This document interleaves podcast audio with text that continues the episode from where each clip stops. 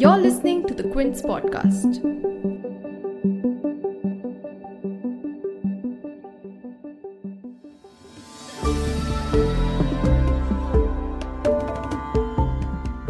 Forests, regarded both as safeguards of biodiversity as well as rich reserves of valuable resources, are often subject to unique laws and policies. Since the colonial period, India has witnessed a continued conflict between indigenous forest-dwelling populations and large resource extraction drives.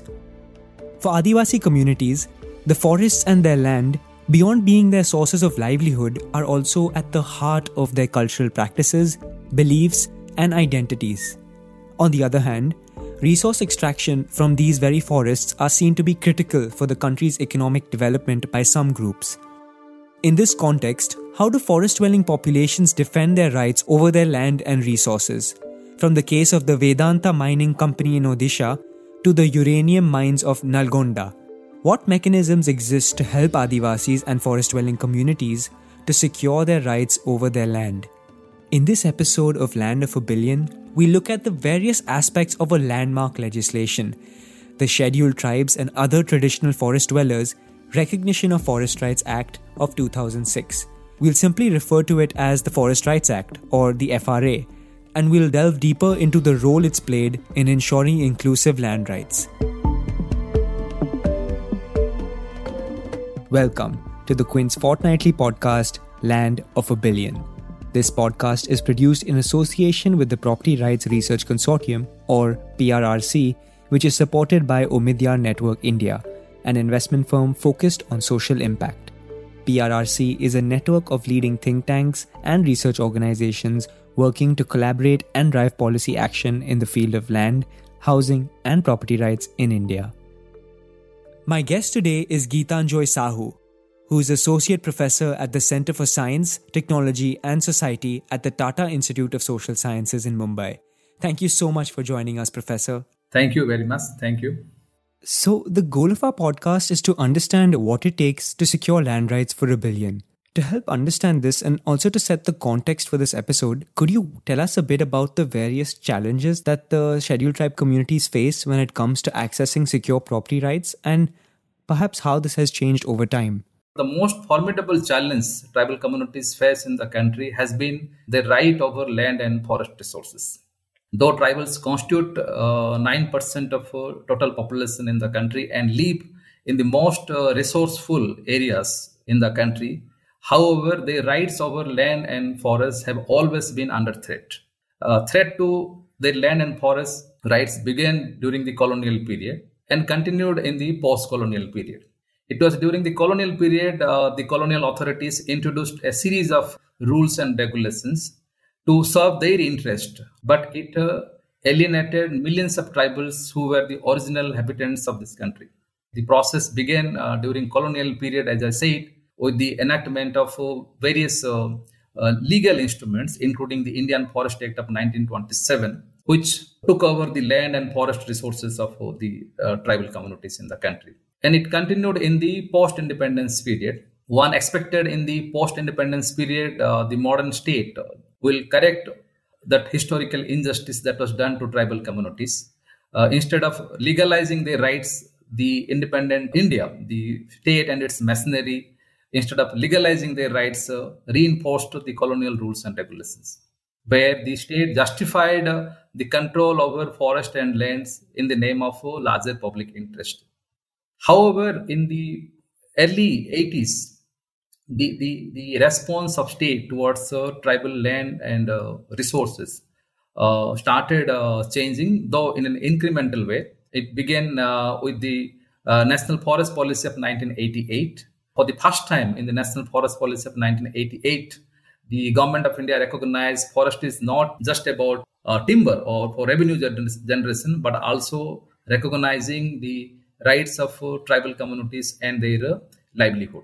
And then subsequently, you had other policy as well as legislations in the country, like the Joint Forest Management of 1990, which again recognized the role and importance of community in the forest management, and also how benefits can be shared with local community when they are involved in forest management. followed by Panchayat Raj institutions, which the Government of India introduced in 1992 with the 73rd Constitutional Amendment, recognized the role and responsibility of Panchayat Raj institutions in local governance.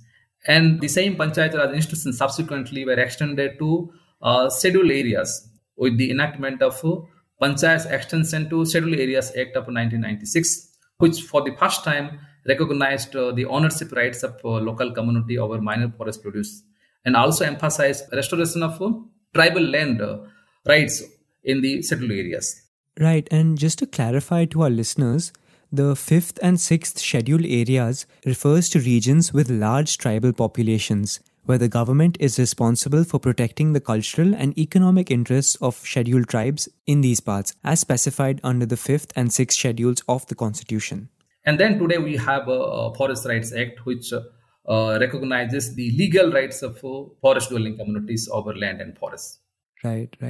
I like how you've laid down the historical trajectory of the various laws that have structured Adivasis and other forest-dwelling communities' access to secure land rights. Something that struck out to me from your response was the aspect about historical injustice. And that's something that's also mentioned in the preamble of the FRA itself. Can we delve a little deeper into this aspect of the law? The preamble says it is an act to undo the historical injustice that was done both during colonial and in the post-colonial period. That means in the post-colonial period, the policies and programs that state introduced in tribal regions, in forest areas, also violated the rights of forest-dwelling communities. They failed to recognize, they failed to record, they failed to resettle people as per the procedure laid down under the law. Because in the Indian Forest Act, subsequently in the post-independence period, Wildlife Protection Act, many other rules and regulations that the Government of India enacted, there is provision to record and settle the rights of people before a particular land is declared as a reserve forest or protected area. That was not done as per the procedure. So injustice was done while taking over forests or diverting forests for non-forest purposes. More importantly, the principles that the Government of India followed in the post-independence period, what I say, those three principles of extraction of resources, justifying them in the name of national interest without recording, settling rights of people. Second principle is exclusion of people from forest areas for timber production, for revenue generation, for various development projects. And also exclusion of people in the name of protected areas, wildlife sanctuaries, national parks, tiger reserves. Every year, 1 million people get displaced in the name of development projects, and of which 40% people are tribals. In mining projects, especially, you find 52% of people who are displaced are tribals. Okay. Similarly, in protected areas, today you have more than 700 protected areas in the country, including wildlife sanctuaries, national parks, and tiger reserves. 6 lakh people have been displaced over the years, and majority of them are also tribals. So extraction of resources, exclusion of people, and centralization of decision-making process. Forget about consent. Even consultation was not done with the people when their rights were taken away or when they were displaced from forest areas in the name of development projects. And I think this brings us nicely into the efforts that have been led by Adivasis and forest dwelling communities, and one among them is called the Campaign for Survival and Dignity, and they called the Forest Rights Act a, quote, weapon of democracy in the forests, end quote. Do you echo this sentiment? Right. This is an important act because this act empowers the forest-dwelling communities to use, manage, collect minor forest produce, which for several decades they were denied these rights because in the early years of independence, all the states nationalized forest produce, minor forest produce, okay? Thereby bringing conditions, regulations, which prohibited tribals and forest-dwelling communities to access with those conditions. But this Act, for the first time, especially Section 31C of the Act, specifies that forest-dwelling communities now have right to own, collect, use, and sell wherever they want to sell, whosoever they want to sell, at whatever price they want to sell, are now with the local community. And you have several examples in Maharashtra, especially if you look at the Vidarbha region in Maharashtra, how people have accepted the rights under Section 3(1)(c) to own, collect, and sell the minor forest produce. That is one.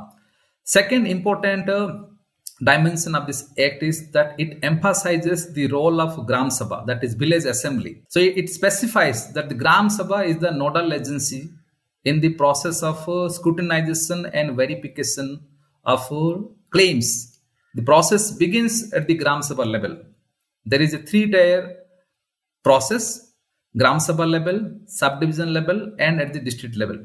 But the process begins at the Gram Sabha level, where the Gram Sabha, consisting of all the adult members of the village, will decide, verify the claims submitted by their village members.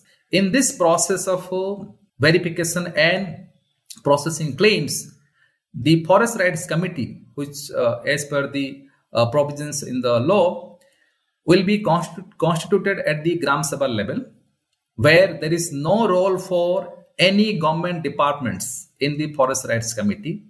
This Forest Rights Committee will consist of members between 10 to 15 members, where the president of the committee should be a tribal member. 2/3 members of this committee should be from tribal community. 1/3 members should be women. So this democratizes the process of decision making, where the most vulnerable communities in rural areas, which who have been denied this right for so long, a period, now have the right to decide and determine the process of claim recognition. Okay. And third important dimension of this act is it is not only about the role of Gram Sabha in scrutinizing and processing claims, but also it has given Gram Sabha the space to decide also the fate of infrastructure projects.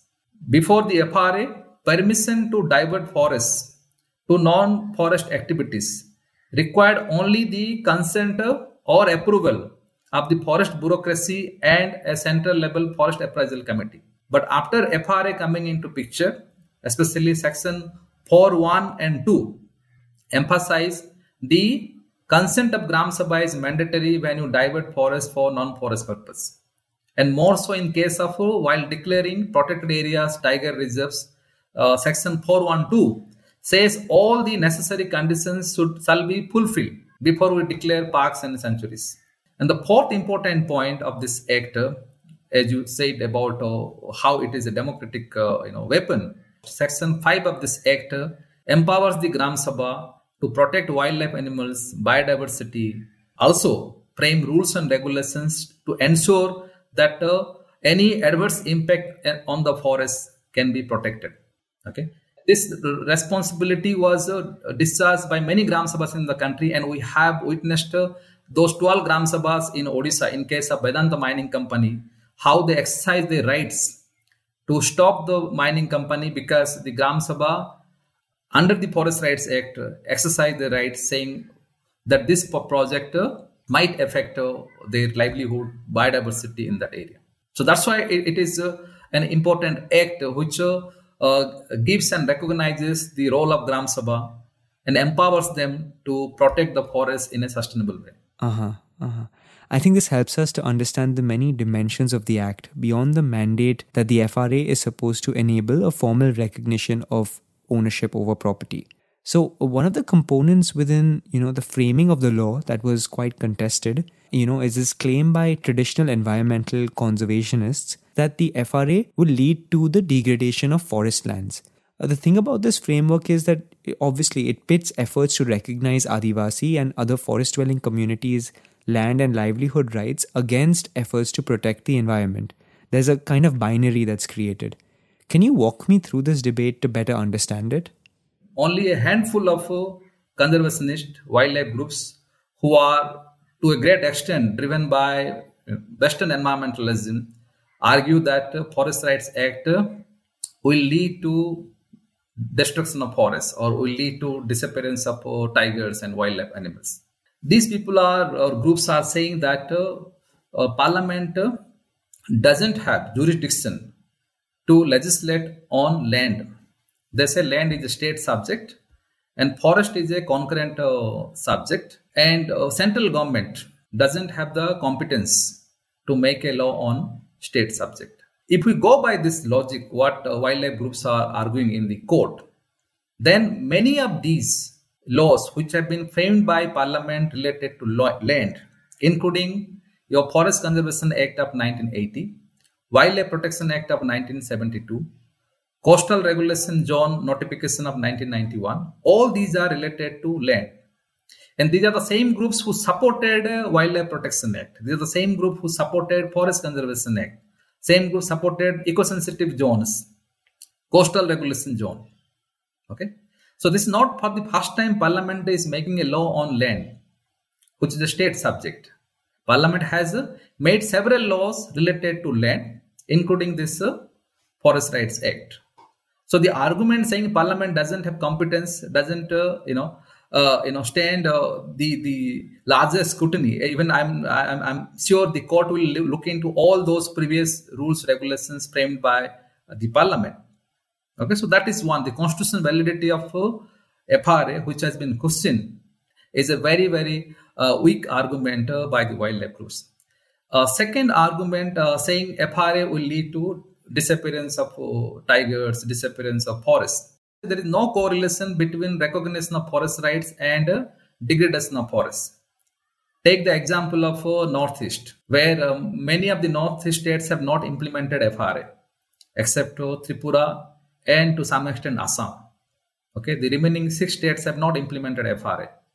But if you look at the forest degradation, then you see over the last few decades, if you look at the statistics of Forest Survey of India, you find there is degradation of forest in Northeast, where FRA has not been recognized. Okay, whereas forest cover increase in states, like take the example of say Jharkhand, where forest rights claims have been recognized.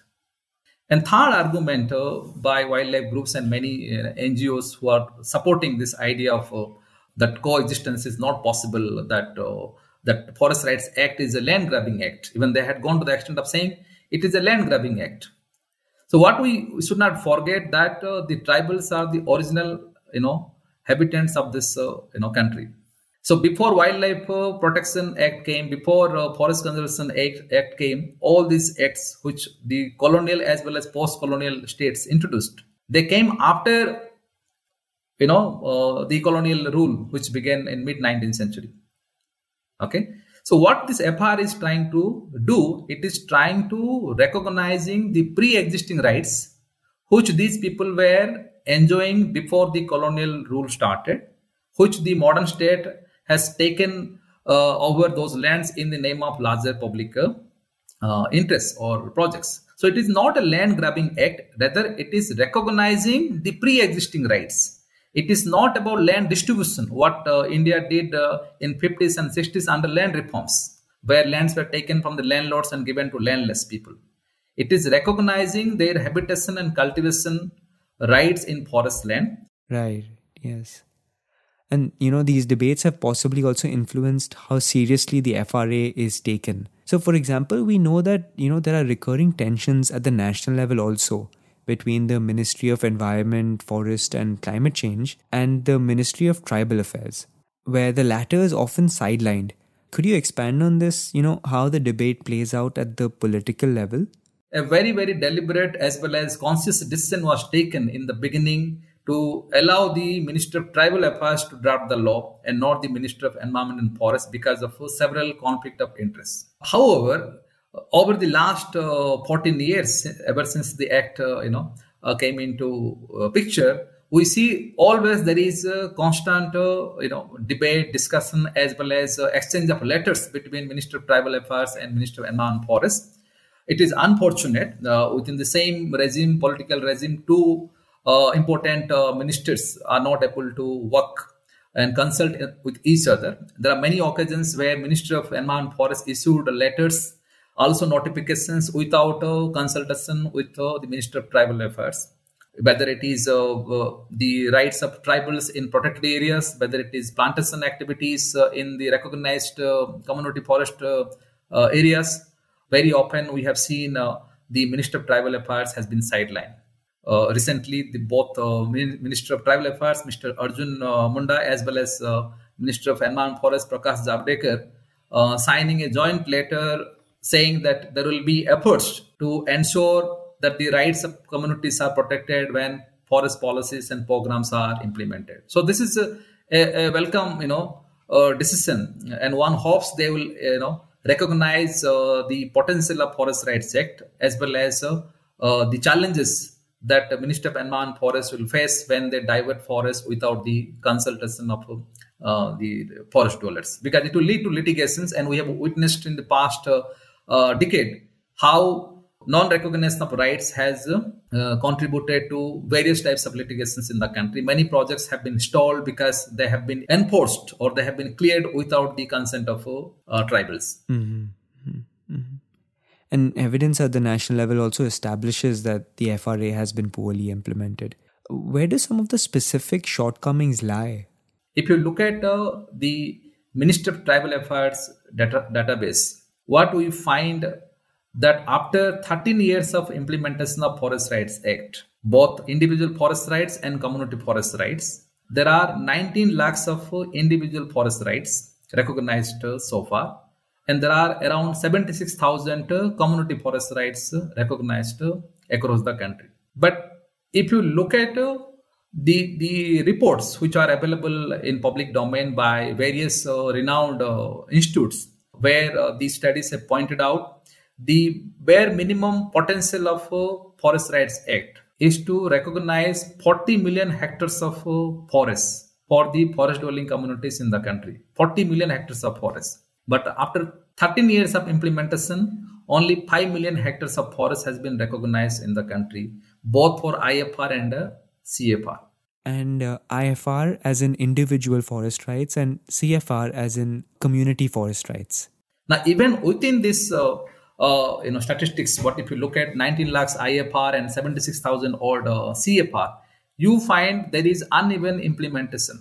Out of those 19 lakh individual forest rights claims recognized so far, 71% of recognized claims belong to these five states: Tripura, Maharashtra, Odisha, Madhya Pradesh, and Chhattisgarh.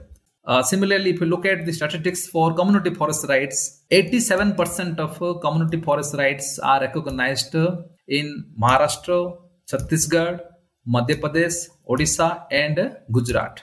Okay? So there is uneven implementation. Second, overall, if you look at 96% of recognized claims in the country are individual forest rights. Only 4% of recognized claims are community forest rights. Third, around 99% of claims are for tribal communities, whereas you have less than 1% claims for other traditional forest dwellers in the country. Right. And OTFD refers to other traditional forest dwellers, people who may not belong to scheduled tribes but have been residing on forest land for three or more generations before 2005. Take the case of Odisha, which has recognized around 4 lakhs of individual forest rights claims in the state, but only 73 claims are for OTFDs. So many of the states have not recognized the rights of OTFDs, and that is another problem. And fourth, most of the states, including these leading states, whether it is Maharashtra, Odisha, recognition of rights in protected areas has been very, very low. Okay, you have exceptional, cases like the BRT Hills in Karnataka, where the rights of Soliga tribes have been recognized in the tiger reserve area. Otherwise, there are, hundreds of protected areas where you find no rights have been recognized so far. And another important challenge in the implementation process, what we see, that many cases you find people's rights over land and resources have not been discussed and rejected in an arbitrary manner without following the due process. And that is what the ongoing case in the Supreme Court is also about, where the Supreme Court has given a stay order not to evict people unless the procedure is followed as per the Act. These are several challenges at the implementation level, uneven implementation. Priority is on IFR OTFD rights are not recognized. Rights are not recognized in protected areas. Claims are rejected in an arbitrary manner without following the due process. And then also you have other dimensions. If you look at the forest rights implementation process, where most of these claims which have been recognized, what you call about IFR and CFR, there is a huge gap between the claimed area and recognized area. For individual forest rights, the law specifies that households can claim up to 4 hectares, but nowhere you find households have been, recognized 4 hectares. Our own study, even national average for individual forest right is 2.15 acre. That's less than a hectare. So clearly there are multiple shortcomings at several stages. Could we maybe walk through some of the major reasons behind the poor implementation of the FRA? The most important factor, I would say, in the poor implementation of FRA has been the role of a nodal agency. So the nodal agency, the tribal department, has not been assertive as it should have been because of various reasons.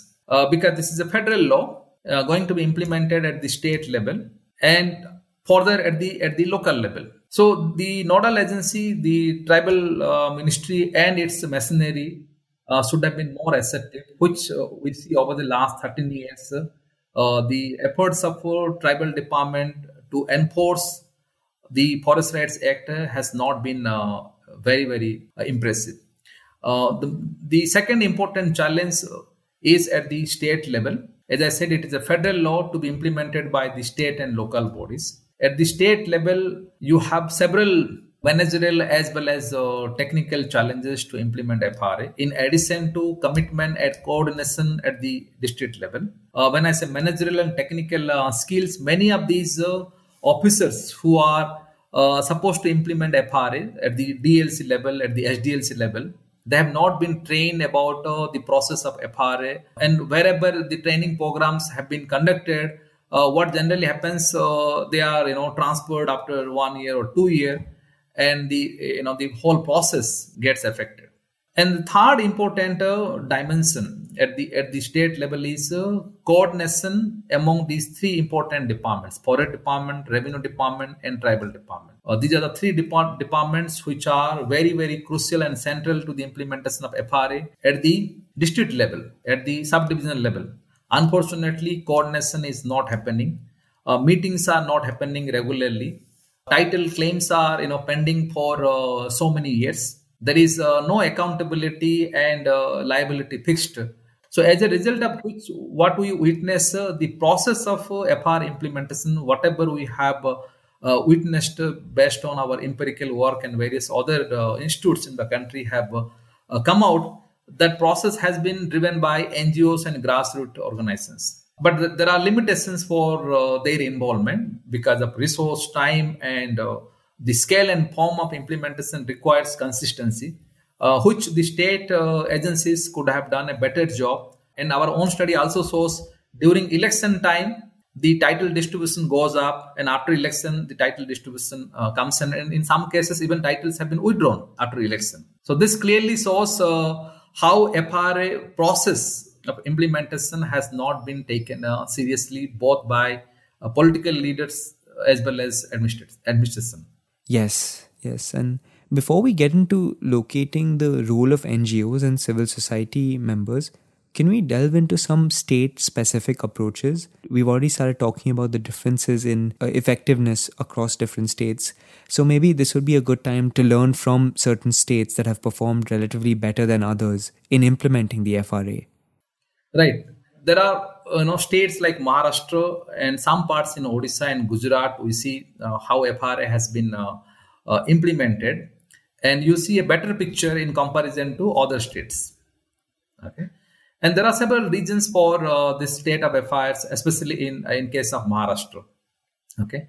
If you look at the overall statistics, comparing Maharashtra's process of implementation of FRA vis-a-vis other states and at the national level, what you find 10% of recognized claims, especially community forest rights in the country, come from Maharashtra. while the national average for community forest rights in the country, you see, is 115 acres. In Maharashtra, it is 372 acres for community forest rights claim. While at the national level, the rights of OTFD communities have not been recognized. But in Maharashtra, both for IFR and CFR, you see around 16,000 OTFD claims over individual forest rights and around 2,300 odd community forest rights claims of OTFDs have been recognized. But most important part of Maharashtra's FR story is the outcome of the implementation process. So this is the only state at present in the country which has deregulated the minor forest produce rules and regulations. Okay, we discussed in the beginning that how in early 50s and 60s, all states nationalized, regulated their minor forest produce. But FRA recognizes exclusive rights of community over minor forest produce under Section 31C. But not all states are deregulating the minor forest produce. Okay, so Maharashtra became the first state to deregulate, and it empowers the local community to decide where they want to sell, how they want to sell, what should be the price for that. Many examples you have where tribal groups, with the help of forest rights groups and NGOs, have asserted their rights over minor forest produce. Second important development that we see in Maharashtra is the institutional support from government departments, especially the tribal development department, and support coming from the governor office in Maharashtra. Our own study shows there are 87 enabling orders have been passed by the state of Maharashtra. Both tribal development department, governor office played a significant role in notifying, issuing orders, and these orders are related to formation of forest rights committees, about deregulation of minor forest produce, management of forest resources with local NGOs, participation by line departments, appointment of forest rights coordinators. So there are more than 100 FRA coordinators in the state, and these are the coordinators which facilitate between Gram Sabha and district administration. Similarly, you have PESA coordinators. Right. That's as per the provisions of the Panchayat Extension to Scheduled Areas Act. Like FRA coordinators, there are PESA coordinators who are involved in facilitating various issues, including forest rights and land issues in the 5th scheduled areas in Maharashtra. And then you have a district level convergence committee where all the line department schemes and programs are converged to support the forest rights holders whose rights have been recognized either for individual forest rights or community forest rights, so that the recognized rights over land can be more productive.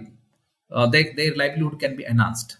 So these are institutional support which we see in many other states. They are lacking for various reasons. And one important factor has been the active and consistent role played by grassroots organizations and forest rights groups in the state. What I have seen in my own study in Maharashtra vis-a-vis other states, here you have groups and forest rights community organizations who are not afraid to confront with the state, who are also not afraid to collaborate with the state and also to file litigations. So confrontation, cooperation and litigation, these are the strategies which have been employed by forest rights groups in the state to advance and promote the interest of tribal communities. Right. That helps to understand some of the pressures that are pushing the bureaucracy and elected officials to implement this act fairly. I know that some of your research also delves specifically on the role that civil society organizations plays. And I was curious if there were other insights you'd like to share about the factors that could help secure land and forest rights for Adivasi and forest-dwelling communities. So if you look at the implementation process, which involves claim process, involves recognition process, as well as involvement in the post-recognition phase. In all three phases, you find the role of NGOs and civil society groups across the country has been very, very significant and crucial. Now, in the claim process, if you look at the role of NGO or civil society groups here, it involves not only training and creating awareness about Forest Rights Act, but also empowering them so that they can be the decision makers. Okay. So if you empower the local community, then even if you exit from the process, they can take that process to next level. Okay. And this is very important. The kind of strategy that is followed here, it is not a kind of complete overtaking the process of claim filing, rather training them, empowering them to understand the process as well as the provisions in the act. So that is an important contribution, I would say. The process of intervention doesn't stop with filing claims. It continues till they get a title. So the continuous follow-up is an important lesson that one can learn from Maharashtra. How after claim filing, you need to follow up with the HDLC and DLC level. What is the status of the claim? What kinds of documents are required? Why it is pending? For what reason? So this is very important for various other groups in the country to follow up. And we have done studies in other states also. We find many NGOs and groups are not following up once claims are filed. The focus is more on number, not on the quality of implementation. When you focus on number, not on the quality of implementation, then you find there is a gap between claimed area and recognized area. There is delay in recognition. And then also many cases, the claims are rejected without explanation, and there is nobody to question that administration. And this is possible when one consistently follows with the administration or with the authorities. And third dimension is once rights are recognized, because many of these areas, as per the statistics shared by Minister of Tribal Affairs, there are infrastructure gaps in tribal areas, whether it is irrigation facility, whether it is electricity, whether it is extension service by the departments are not reaching to tribal villages or these forest dwelling communities. Because once rights are recognized, you need to make those lands productive. And there you need institutional support, there you need extension service, there you need training, there you need irrigation facilities, line department schemes and programs. And this is where the NGOs in Maharashtra, after recognition, they started intervening in the post-recognition phase, and Section 16 of the Act emphasizes that the state government shall make efforts to integrate line department schemes and programs with forest rights holders. And this is what they demanded. And today you have more than 300 villages in the Maharashtra where we see the Tribal Development Department has given them grant to implement a Forest Rights Act, especially to prepare the Community Forest Rights Management Plan. Mm-hmm. Mm-hmm. And the next and last question is a little more forward-looking, and it's a question that we like to ask all our guests and end on, is what will it take to secure land rights for a billion going forward? Right. You cannot have a nationwide generalization of public policy or legislation. And that's why today we are facing challenges in many parts in the country when it comes to FRA, the total area that needs to be recognized. What should be the institutional mechanism to provide support to the recognized forest, rights. When you talk about self-governance by Gram Sabha, it may not be a kind of, a scientific idea unless you provide extension service, unless you provide technical, managerial, skills to the Gram Sabhas. So I think that is one important, policy change required, as well as a change in the philosophy of both forest rights group and wildlife groups in the country, where we need to see the limitation and potential of state as well as Gram Sabhas. Only then we can strengthen the process. Because the Gram Sabhas have huge potential. They have traditional and customary, knowledge. They have been protecting the forest for centuries. And you have best examples in front of you. States like Uttarakhand, Odisha, Maharashtra, where communities have protected forests and have shown excellent results comparison to protection and management of forests by state machinery. Similarly, the potential of state machinery, because state is very, very important when it comes to resource supply, when it comes to technical knowledge. And this is possible because we are talking about 70 million hectares of forest in the country. So it is practically, not possible to manage such huge forests without resource, without technical, knowledge and support. And third important dimension is policy intervention. I was talking about is recognizing the importance of institutions, both formal and informal institutions. As I said, there are limitations at the Gram Sabha level as well as at the department level. So we need to recognize limitations and enhance the livelihood of local community as well as the forest conservation activity by recognizing the potential of both state and Gram Sabhas. So that will be an important area of intervention in future, where we recognize the limitation and potential of both Gram Sabha and department. Thank you so much for joining us on Land of a Billion, Professor Sahu. We covered a lot of ground today, and you've provided us with a solid crash course on the FRA and land rights. Thank you so much. Thank you. I hope you enjoyed that conversation, and I'm really looking forward to bringing you another episode of Land of a Billion in 2 weeks. To make sure you don't miss out on it, do subscribe to us wherever you get your podcast from. Also, we'd love to hear from you about this podcast and what's working for you and what isn't. Do tweet or send us a message at PRRC_India on Twitter. And if you like our work, do consider sharing it. Take care, and I'll see you in 2 weeks.